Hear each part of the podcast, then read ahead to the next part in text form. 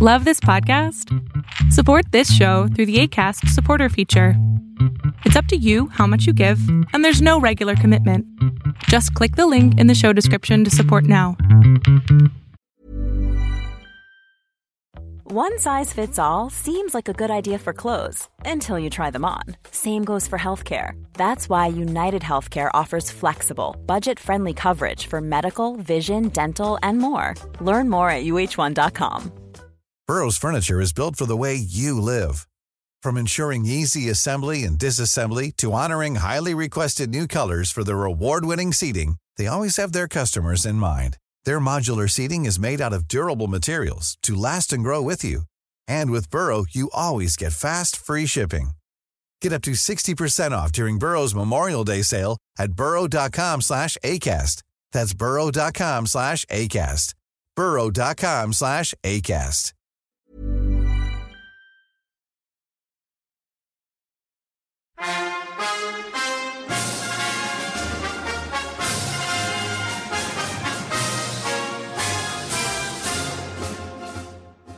Well, hello and greetings, comrades, listeners of the Eastern Border. I have returned to Latvia at this given moment. And well, what I want to share with you are my experiences in America. Yeah, I visited that great country and I went to the Sound Education Conference in Harvard. I met a bunch of people there, most of whom were podcasters, like our fellow guys, and uh, our Dark Myths network was represented by me, uh, by Professor CJ from the Dangerous History podcast, by Sam Davis from the Inward Empire podcast, and by Ben Jacobs from Wittenberg, to Westphalia. But I made a bunch of new friends, and I recommend to you that you should listen to, for example, Reconsider podcast, which is like great guys, and they were like awesome to me, and everything was so awesome to me there that um, yeah, I'm a bit stunned still. At the end of this episode, just uh, after I finish speaking about my United States experiences, you will hear an interview that I made with no less than Dan Carlin himself. Well, it was mostly me and Sam. Yeah, because uh, we organized this beforehand, and he was speaking there, and it ended up pretty cool. So, last 15 to 17 minutes are going to be an interview there. But so far, well, I have now walked the Freedom Trail fully. I've eaten clam chowder and I've eaten oysters for the first time in my life. But I'm gonna go through this point by point and tell you what exactly happened because this was my first trip to the United States. I hope it's not gonna be the last one. Well, my girlfriend Chantel tells me that uh, she's gonna drag me to California to meet her parents. But yeah, I visited America. I went to a conference, made a lot of new contacts, and uh, it was all awesome and I'm just still stunned when I'm making this episode. By the way, this is totally unscripted. This is totally unscripted, and I'll just be relaying to you things as they go on. Because, for one, I do believe that you guys, as your history fans, have been like to Boston anyways and walked the Freedom Trail, so won't be delving to the depths of that thing. But first of all, I want to say thank you Thank you so much to Zachary Davis from the Ministry of Ideas for running the whole thing and for inviting me, your humble Latvian podcaster, on the show. And I uh, found out that, well, yeah, you can make people in Harvard totally do a Slav squat in the end of your presentation. It's going to be okay. But yeah, this is a kind of a compendium of my experiences in the United States, and I hope that you'll find this enjoyable. And like I said, at the end, there's going to be an interview with Dan Carlin. We will also be running a few interesting uh, proposals here. For example, She's in Russia podcast has made a nice storytelling thing with Baba Yaga, and my friend Aret Spaeglis from the Latvian Transhumanists Association kind of needs your help right now to actually do something good for science. So that's coming in the future. I'm just mentioning it right now so that all the listeners here know that we will be doing some heavy promotion in the following episodes but this is what I believe is good and awesome so that some science can actually be done and so that my fellow podcasters could get their voices out there. But yeah, well, I went to America and these will be my experiences. First, I want to talk about how different the United States actually are from Europe. I mean, I've traveled quite a lot around Europe. I've been to Stockholm and Berlin and, and London and many other places. And you always have a reference point, right? Well, not so in Boston. I mean, um, that was so strange for me that I can't really compare it to anywhere that I've been elsewhere. I mean, when you go there, you can just feel the America being in the air. Like you have your flags everywhere, and there's Paul Revere. By this point, I uh, I can't stand Paul Revere because oh my god, when Longfellow wrote that poem, he didn't know what he was talking about because that's a huge ass hero apparently. But this Americanness, it's there. It's there and it's really a tangible thing. You can feel it. And also, I was there with Zach from When Diplomacy Fails podcast. I met him too. And you know what? Normally in Europe, we'd be like, well, he's from Ireland and I'm from Latvia and we don't even mingle between ourselves. And he's like on the other end of the continent.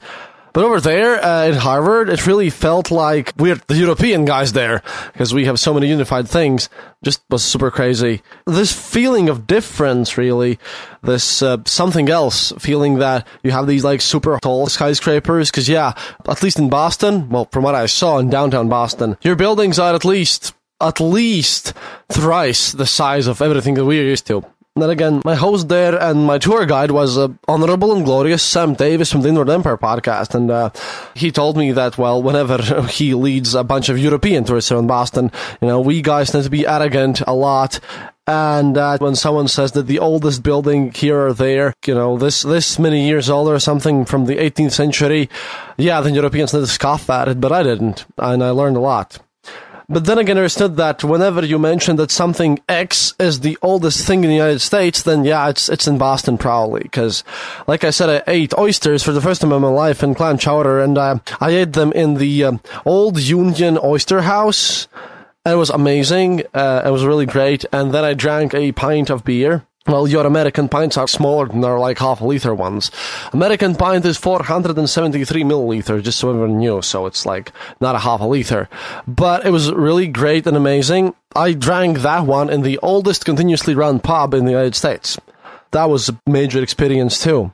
The conference itself, it was really well organized and awesome and I loved every second of it, uh, except that there's tiny complaint that it should have been three days because we're all like panned out at the same time with my presentation. There were like nine different presentations going on, like in total ten. And it was very difficult to get a bunch of people there, but those who were there, uh, who listened to my tale about the Soviet jokes, those people were very active and I was really happy and I got some contacts there. And um, at the end of the day, yeah, well, I am now the author of probably the first Slav squat in Harvard because at the end of my presentation, I made everyone do a Slav squat and that turned out to be really well and awesome. Secondly, you are a country of extroverts, Americans. You speak in lines, you speak with other people, you always communicate. That was my biggest shock there, well, besides the buildings. But, uh, you know, I'm waiting in line to the Bank of America to exchange my euro monies, which apparently look like Monopoly money to you because they're all different sizes and colors. And, and then Sam just starts chatting at random with some dude who is there to help exchange money and just offers some help. And that is so unheard of because we just don't speak with each other here on the streets. We are not as extroverted. We're uh, much more closed in and we keep our lives very private. Then again, I do feel bad because, well, I was hosted by Zachary Davis's friend for the last two nights and by Sam Davis for the first two nights. And uh, I felt like I, you know, I'm doing something wrong all the time. So, well, Sam, um, Sam, if you're hearing this, I hope uh, I wasn't a terrible guest because you were the most amazing host ever. But yeah, I got the full tour. I started out in Boston Commons and I went to, um, I went through the whole Freedom Trail and I was on the USS Constitution, which is an amazingly large ship, if you imagine that one, because it technically has 44 cannons, but it was like running 50 or 60. And as soon as I hear about the Barbary Wars where that thing fought, I'm totally gonna, gonna research that more. That was just great, except that you Americans always have things spelled out because I was really stunned that there was a text in there which said, don't climb all the guns, which is crazy.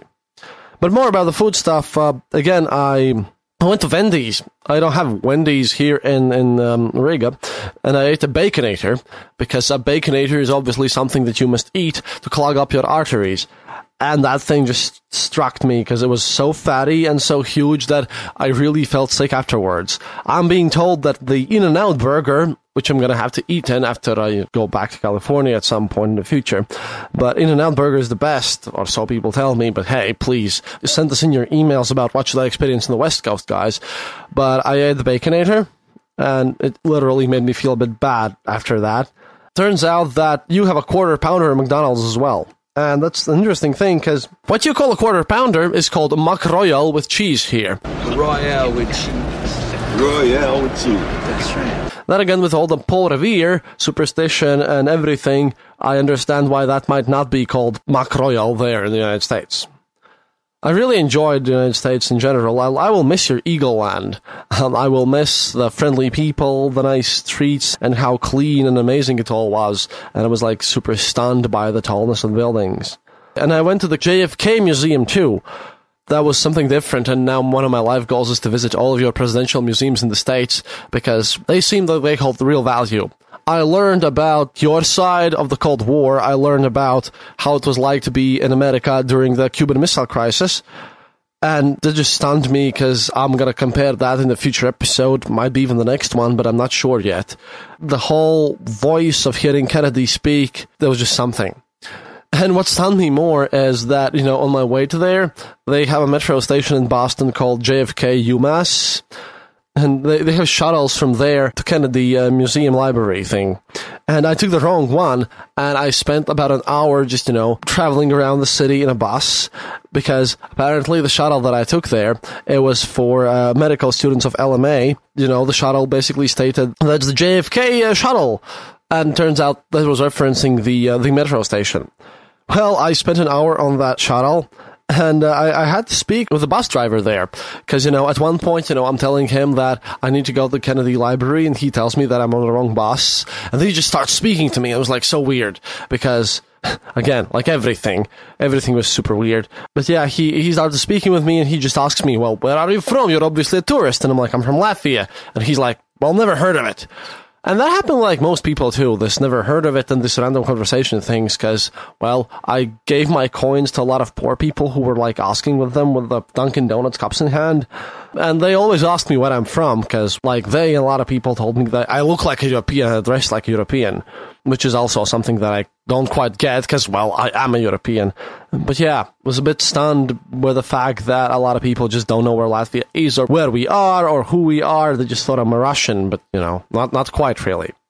Yeah, it was it was a bit uh, strange. And uh, climbing the monument of Bunker Hill, that was amazing too. Like I now know that it's 294 steps because I climbed them all and I had a really great view from uh, the top of the building, and it was amazing but climbing up there and, and seeing uh, the place where the colonial uh, militias faced the redcoats was something else. It was really something else because the Americanness of the whole Boston city uh, kind of stunned me, and a lot of people keep saying to me that I should go to New York too, and that I should visit much more places, and I hope that I will one day. But even Boston, Boston, where all the history is, all this spinning just stunned me because even that place has so many skyscrapers that I'm just not used to. I mean, I do live in the middle of nowhere for Europe, even. And then I went to where, well, as far as I see it, most of America's history is.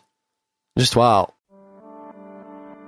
Hey everyone, Annette here. I hope you are enjoying our American recap. As always, a big thanks to everyone who's supporting us on Patreon. The trip to Harvard would not be possible without your help. We are working very hard to get you a recording of the conference Kristaps had as soon as possible.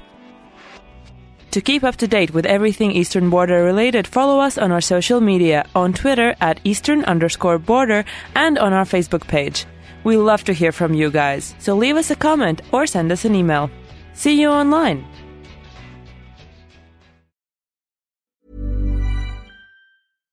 One size fits all seemed like a good idea for clothes. Nice dress. Uh, it's a it's a t-shirt. Until you tried it on. Same goes for your health care. That's why United Healthcare offers a variety of flexible, budget-friendly coverage for medical, vision, dental, and more. So whether you're between jobs, coming off a parent's plan, or even missed open enrollment, you can find the plan that fits you best. Find out more about United Healthcare coverage at uh1.com. That's uh1.com. One size fits all seemed like a good idea for clothes. Nice dress. Uh, it's a it's a t-shirt. Until you tried it on. Same goes for your healthcare. That's why United Healthcare offers a variety of flexible, budget friendly coverage for medical, vision, dental, and more. So, whether you're between jobs, coming off a parent's plan, or even missed open enrollment, you can find the plan that fits you best. Find out more about United Healthcare coverage at uh1.com. That's uh1.com.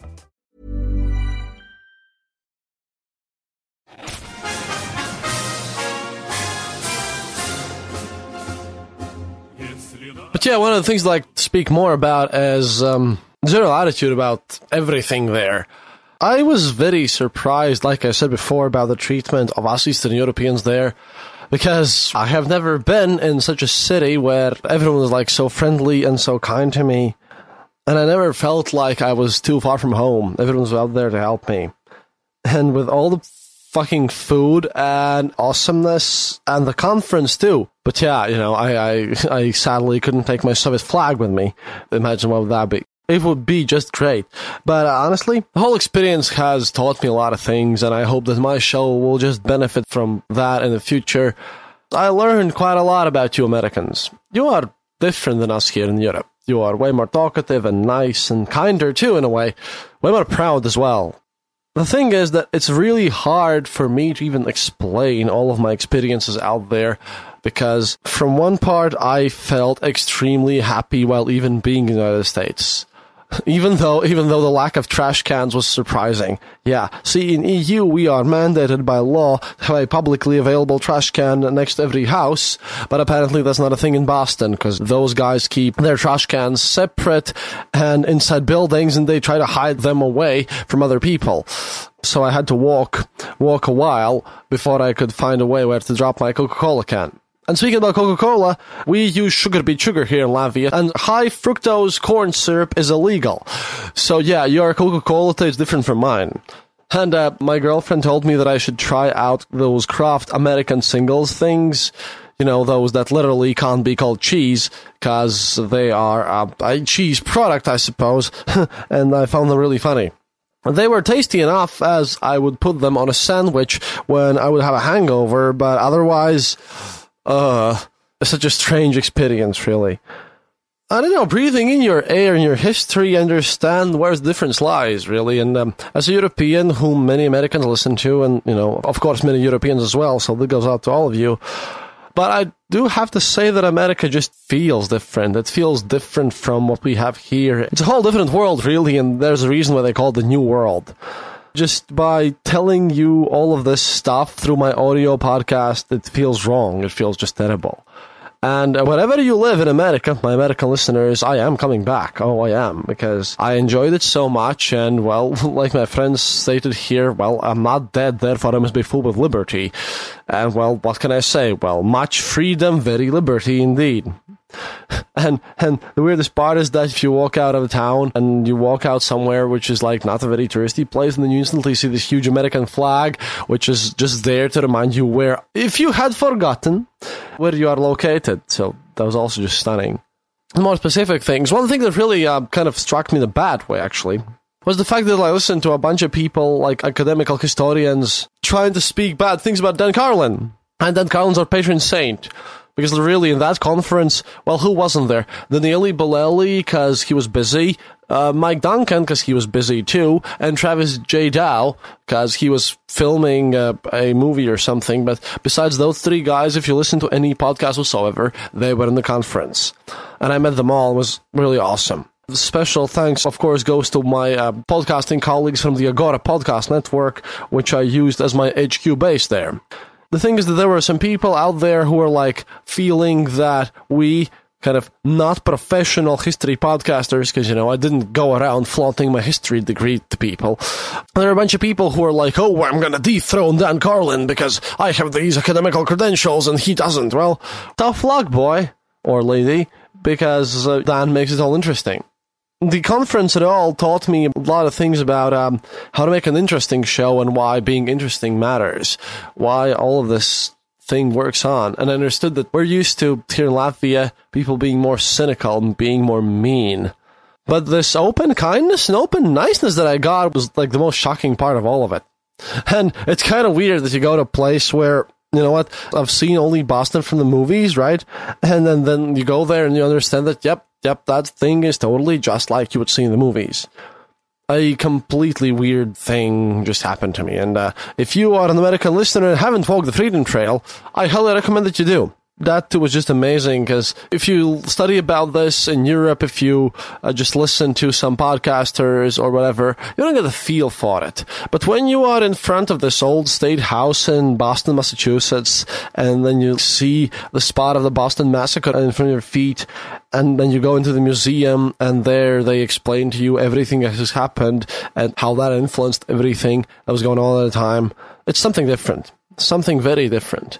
And uh, that is why I do believe that to my non-American listeners, America is actually pretty great already.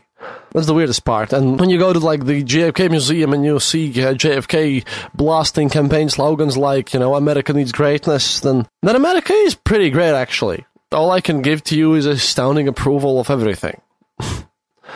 But uh, before I leave you with my short interview with Dan Carlin himself, and Dan Carlin is as awesome in person as humanly possible, and I gave him a souvenir, Latvian souvenir. I gave him a brooch made out of a Latvian old school silver five lats coin, because having those was illegal in Soviet era, so people made brooches out of them and jewelry so that they wouldn't have to declare them that carries a lot of significance because uh, in the fall, the Soviet era, they were used to represent your nationalistic sentiments. They were used to tell people that you care about Latvia. And uh, I'm very happy that Mr. Dan Carlin, I have a shrine for him built at my place, obviously, just as all podcasters do.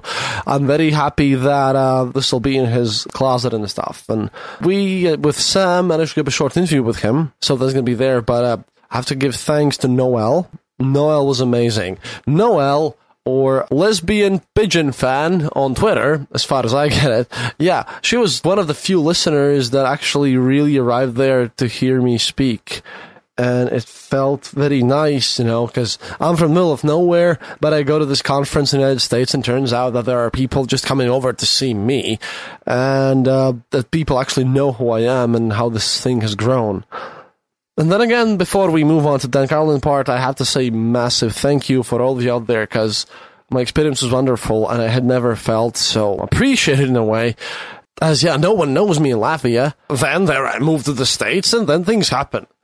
And in the first day, I got to speak with a lot of people who are like making a history podcast, and they have like these 19 interns and 12 researchers and five sound editors and whatnot, and it just felt so fake. So me and Sam and, and CJ and Ben, we're like in the background, the Dark Myths guys, and we feel like we're these gonzo, rebellious weirdo types who are just being there for the entertainment of our listeners and who are actually trying to tell the real story. And everyone else is this very researched, hyper advanced, super produced product of a podcast who's like much more popular than we are.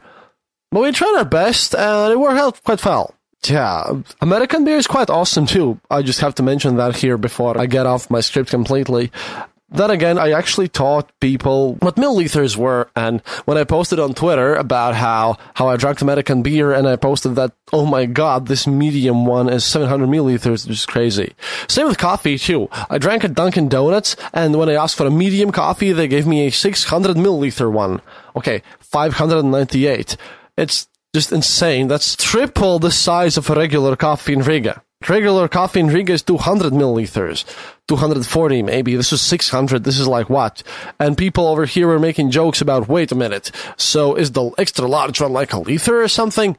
Well, and apparently it is. Strange feeling, you know, when you go to a place which is just so much bigger than your place and when your experiences are so stunning that you, you know, can't put them in words uh, precisely.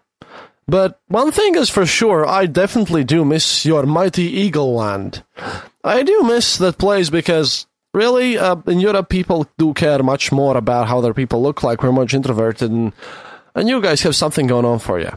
I appreciate the chance that was given to me, and I appreciate that I got to go there, and I'm hoping that it's not my last time. Oh, yes, and I've absolutely tried uh, Kentucky bourbon. That was poured to me by re uh, reconsider, guys. Go listen to Xander. Uh, it's really awesome. But, but yeah, they're pretty good already. But enough of my bambling right now. Just so you'd be entertained and just so you get something out of my random experiences. This, ladies and gentlemen, is Dan Carlin. I'm going to give you my on the spot, recorded with an iPhone interview, which we took after his speech, and you should check this out on YouTube because apparently it was streamed. This is my interview with Dan Carlin, me and Sam Davis' interview with Dan Carlin, for about 17 minutes. I was very honored to have that. But for now, enjoy the show, and historical episode coming Sunday. До свидания, товарищ.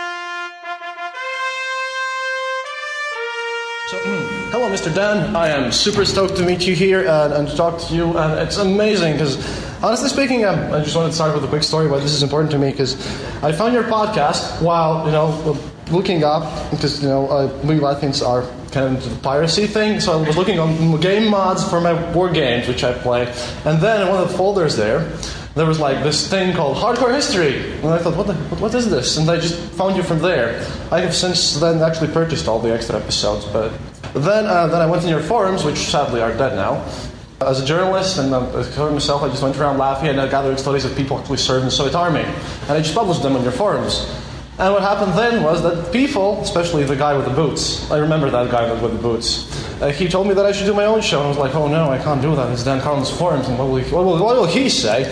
And then I started that. And, apparently, well, from middle of nowhere in Riga, Latvia, I am now standing in Harvard discussing. You sometimes really feel the impact you've had on other podcasters more and more at these kind of events, um, I'm still trying to digest exactly what you said about your podcast for my podcast because when we started this thing, you couldn't even explain to people what it was. So forget about getting an audience. We couldn't even, you know, podcast was a 45 minute conversation trying to explain how do you get it? What do you do with it? So in answer to your question, not only have I not figured out whatever impact I might have on other people, I'm still trying to get my mind around what's happened here. Does that make sense? Whoa, yeah, it does. But you know, by this point, you have reached the point where like we, we podcasters should build like small, tiny shrines of you in the corners. yeah, and that's that's Sam from Inward Empire. And I'm, he's my host here, so I'm staying at his place, and, and we, we are in this podcasting network called Dark Myths. Oh, with Daniele Bolelli too, by the way. Oh, really? So okay. So, so, yeah, Dan, Dan, Daniele is my friend. So, uh, I just wanted to share as well, as I think we all have these stories for your listeners about our first experiences listening to hardcore history. And for me, I was a music major originally, and I was like living and starving, being a working musician in Montreal. Uh, I graduated in 2012, and in 2015, I kind of put the put my music career to bed. And I was thinking, you know, because I, I knew that I was a creative person, Mm-hmm. and I had heard, I think in maybe 2013 or 14, I started listening to Death Throes of the Republic. It was my first experience. Um, That's and as a someone, long one. Yeah, and as someone who had had this experience and this background with history, I thought, you know, what is this? Like what you said today in the conference about uh, treating that blank space of sound as your canvas. I mean, in terms of the history that I'd read that resonated with me, it was like, you know, books like Barbara Tuchman's A Distant Mirror or Citizens' Vitality in the American Past, like the the, the possibility to take that interest and put it into this kind of sound canvas was something that I found enormously inspirational. So and you've it's- written, it's and you've written on in digital stone a little graffiti that you know like I, I, I tell people and this applies to all podcasters i think especially if you're putting yourself into the material my great grandchildren can listen to this and get a sense of me Mm-hmm. you know they'll have a little bit of an understanding in a way that i don't have of my even grandfather right? I would love to have i mean it's like in a sense if you re- read someone's diary you get a sense of who they are. But this is your art and you put your part of your soul into this all the time. And that part if the person on the other end is either um, shall we call it sensitive or if you're very good at what you do they're going to get a sense of you through this whether Yeah. or not you're even terrestrially here anymore um, imagine any of the great figures of the past that we would like to know more about had they podcasted so much about his time what you don't understand is someday there are going to be historians who listen to this material that we're producing to try to get a better sense of the zeitgeist now. And you're contributing to that. You're writing in graffiti, in rock forever here. And I, that's, you know, you think about how people always wanted to be remembered and make a mark on history and not be just another name that disappears in the past. This is it right? I mean, this is incredible to think about what you're passing on and forget about the subject matter at all. It's the you that's passing on, a, a, a piece of your yourself, your unique self that, that's never been another person like you. is going to be around as long as this stays. I mean, until we have our Statue of Liberty moment in the sand and there's no more podcasts. I mean, and that's, you know, Cicero said that the only true form of immortality is writing. But this is writing. You know what I mean? Mm-hmm. And so, in a sense, this is a true form of immortality. And there's something to get paid or to make a living or to, or to have listeners and benefit from that for making myself immortal for you. Come on, man, this is like a dream come true. And especially coming from the pre podcasting world that I come from. Yeah, but sometimes it gets like really abused because one thing that I want to draw attention to is that I come from Eastern Europe, and I'm right next to Russia. And my listeners decided at one point Soviet history wasn't enough, and then now, now they're poking me about making more current news episodes, which I do.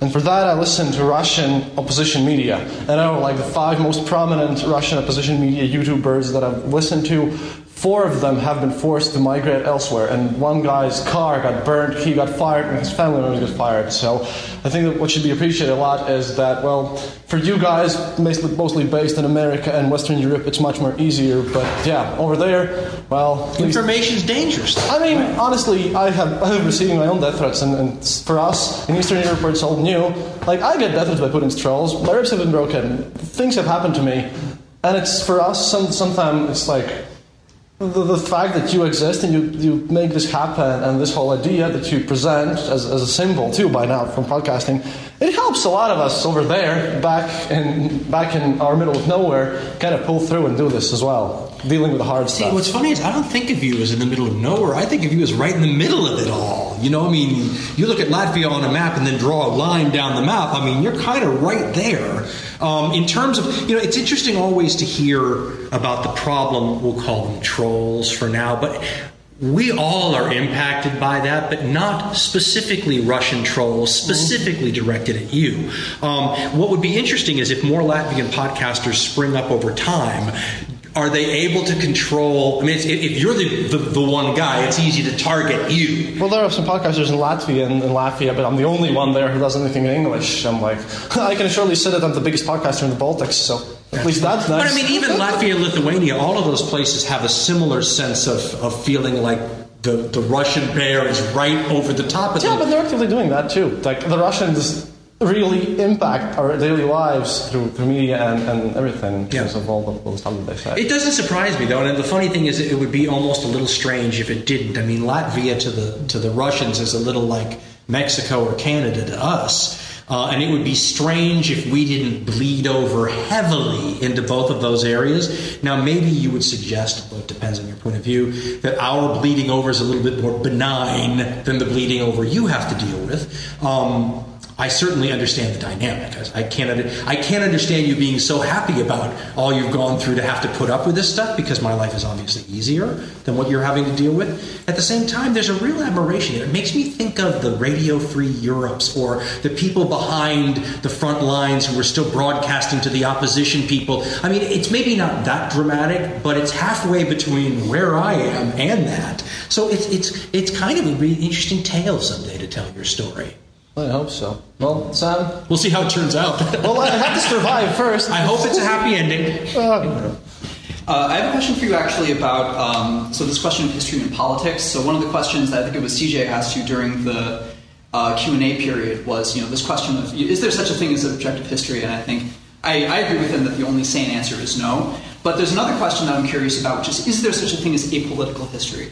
And by that I mean history that doesn't directly interact with some kind of you know, precedent. They talk a lot about relevance, right? And I, I teach high school. I teach ninth and tenth grade. And one of the big things in terms of what we choose to you teach history, yeah. And one of the big things that we choose uh, in terms of like you know, which topics do we select, it has a lot to do with questions of relevance, and there's constant efforts to pitch the relevance of these things to students. I hate that. When, when, when I listen to, and it seems like that's been a huge thing since the '60s, right? Yeah. And probably it's been a huge thing forever. When you turn history into an academic discipline and try to figure out the very basic question of okay, history is everything that ever happened. So what do we choose out, right? Yeah. The problem I did. Um, there was a there's a George Lucas Foundation called Edutopia where he's trying to find new ways to teach. And they asked me to, to, to write an article for them, and I, I said no. I said no because I wasn't an educator and I didn't want to intrude into their territory. I'm very, very sensitive about that. I don't want to step on anybody's toes. And he said, but that's why we asked, because you're not. Mm-hmm. And would you write it? So I wrote a piece that just said that the problem with history is that we tell people what they have to know. Because we all have interests, and because history is everything that's ever happened, I can pick different subjects and make you very interested. I just have to pick the subject you're already into, right? And if and this was my assumption in the Edutopia article I wrote, which was if you say people need to know that in 1492 Columbus discovered America, I can agree with you. But what if they forget it right after the test? What did you really accomplish? They should know it, but they did for the test, but then they don't. What we can teach maybe is the process of history, right? So you say something like, What are you into? I'm into motorcycles. Okay, let's talk about motorcycles for a second. How did you get, what was the first motorcycle ever? And then you show the progression. How did it get from here to there? And what you've ended up teaching in the end is nothing about Columbus in 1492, but you have taught them that there's an evolutionary process and that things happen and outside. In other words, you've taught them kind of how things develop, how things go from A to Z in this one little area area that interests you. If you walk away understanding that historical process, and you were going to be one of those people that forgot the Columbus thing one second after the test, didn't we just do better? Right? Didn't we just? So my problem with that is that the decision that everybody should know this is predicated on two things: one, that you're going to remember it, and two, that you really do need to know that. And that's maybe where things went wrong. But let's go back to when all this stuff was decided in an educational climate that was much different than today, right? This kind of climate 200 years ago, right? Where people are we're not there anymore. And so, in answer to your question, I think the way you touch those people is you find out what they're interested in anyway. And then you say, guess what? There's a history of that. You into fashion? There's a history. You into celebrities? There's a history of that. And you can show the process development, how the historical forces unfold, and you can give them a sense of time moving.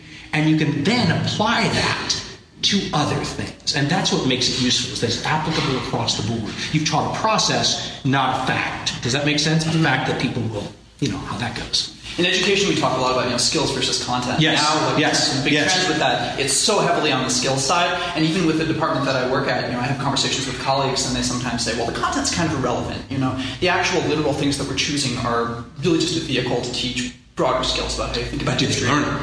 Do they learn it is a big part. That's the other thing we always grapple with is you know, are, how do we know students are learning we want them? And how do you test? Yeah. Right. In other words, if I say find whatever you're into and study the history of that, well then does my test deal with motorcycle history or fashion history or celebrity history? Uh, but I do think that that's part of the process. Is that I do think that history is something we're innately interested in. We're just interested in other facets of it or other parts of it, and that we can bring that out as long as we're not so concerned. But but you know, we talked. I was talking to somebody out there about the freedom that podcast allows you. People who are I've become a middle school teacher. I just you don't have that kind of freedom, right? You you, you walk into a complex system that's already developed, and you have to fit that mold. Um, but if we're just trying to teach how historical processes unfold, I have a lot of ways to do that without teaching the things you want me to teach. I have one final follow up. Sure. So with your two shows, there's Common Sense, which is politics. There's hard current events. I would say current events, but yeah. Okay. Uh, one of the things about listening to your history show is that there's something very refreshingly apolitical about it in the sense that with a lot of these topics, you uh, identify these things, you know, the hook at the beginning, which is the, you know, the, the classics, the Statue of Liberty and the sand example, and there's something deeper and more timeless about that as opposed to this is connected to Trump, you know, which I think is what 90% of academic historians do is now. It? I don't know. They that. try to, oh, try to make it reality. When they make their own, you know, it's just like what's going on today. There's this one-to-one kind of correlation. I'm wondering though, when you choose your topics for the history show, let's say Imperial Japan, World War II, is there a deeper kind of message that you consciously decide, you know, this like I think this story has this to say to this particular time, and then you kind of yeah. you know very, very artfully work to it's make a, sure we call it the spine that. or the sub-spine. So so yeah. So for example, in the Supernova show, which is ostensibly about Japan in the Second World War, we're talking about can you take something that most people think is a good thing and dial it up so high that it's a bad thing. So, can you take something like patriotism and love of country and duty and intensity towards your work or whatever, and can you turn that up so high that that turns on you somehow? And so, for that one, that's so. Every, so everything does have. In answer to your question, and we we consciously think in terms of what you know everything's woven so i always compare it to a rope and you have several strands to the rope and one strand we always try to include is this idea of deeper themes and i don't push anything on you I'm, and in fact i might even quote people who consciously have the opposite opinion because what we're trying to do is that mosaic idea that i talked about i'm trying to flesh it out And so this developed from that Jaws problem I was talking about. I'm not a historian, so when I give you a fact, why should you believe me? So I don't want you to. I want to quote somebody whose qualifications are good enough for you to believe, and then I want to quote somebody who disagrees with them. So that you get a sense that, as one guy wrote me, he said, I didn't realize, I thought history was like math right? Two plus two equals four. No, it's like now, where you have an MS. If we only got MSNBC's version of history as opposed to Fox's, it would look a totally different way. So in some of these stories we have, we only have that one version, but you have to realize that. And so teaching, it's funny that as you know, we were always taught in school that historiography was the most boring thing in the world. Turns out, if you explain it in terms people understand it, they're actually fascinated with the story. Now, I didn't know that. We do it quietly, softly, and, uh, and in a way maybe you don't even know you're learning historiography. But people love there's a, there's a lot of unexpected reasons that the podcast turned out the way it did. Part of it is responding to things that people liked that you didn't know they would like. And it, maybe you're self selecting your audience, that's one thing. And maybe you are just particularly good at somehow bringing that aspect to life. But uh, the idea of, of, of, looking at the past and then trying to find some meaning for today's world. I think if you do it right, it does it naturally. Does that make sense? You don't need to be so obvious that you say, if, if you do it right, and, and truthfully, we talked about that chink in the armor getting through the defense shield. That's how you get through the defense shield. If you say it's just like Trump, well, the defense shield's up, right? Uh, you, you, can't. You've got to be more subtle. Okay, okay. To, to kind of to kind of uh, end this up. Well, I, I, I, I want you some some some. It's gonna be a six-hour podcast, isn't it? No, no. Just quickly. do you have any final words that you'd like to say to your fans in Eastern Europe? And hey, maybe maybe something to the fans of Inward Empire and Eastern Border too. Just saying. I think having an international audience is so cool. And I said to my wife, if they gave me a job in New York, which is the number one media center in the United States, on the radio there, I wouldn't ever take it because it would be a demotion. Because right now we speak to the whole world, and that is amazing. And a huge responsibility because when I say something like, you know, things like this are going on in Iran, in the old days, nobody knew whether that was true or not. Today I get emails from Iran. So um, I love the international audience. Thank you, everyone in Latvia. Thank you. Thanks, buddy. Thank you Thank for driving and com- driving. Thanks for coming Thanks all this way. Nice meeting you both. Great questions. Nice meeting you too. Hello. Take care. Thank you for listening to the Eastern Border. If you have any comments or specific details you'd like to know, you're welcome to leave it in the comment section on our site, theeasternborder.lv, and we'll rummage even to the western border to find you an answer. Like this podcast, subscribe to us on iTunes, Stitcher, or on our RSS feed. Happiness is mandatory. Good reviews and donations feed the farmers of our kolkhoz in the great motherland. The Eastern Border salutes you.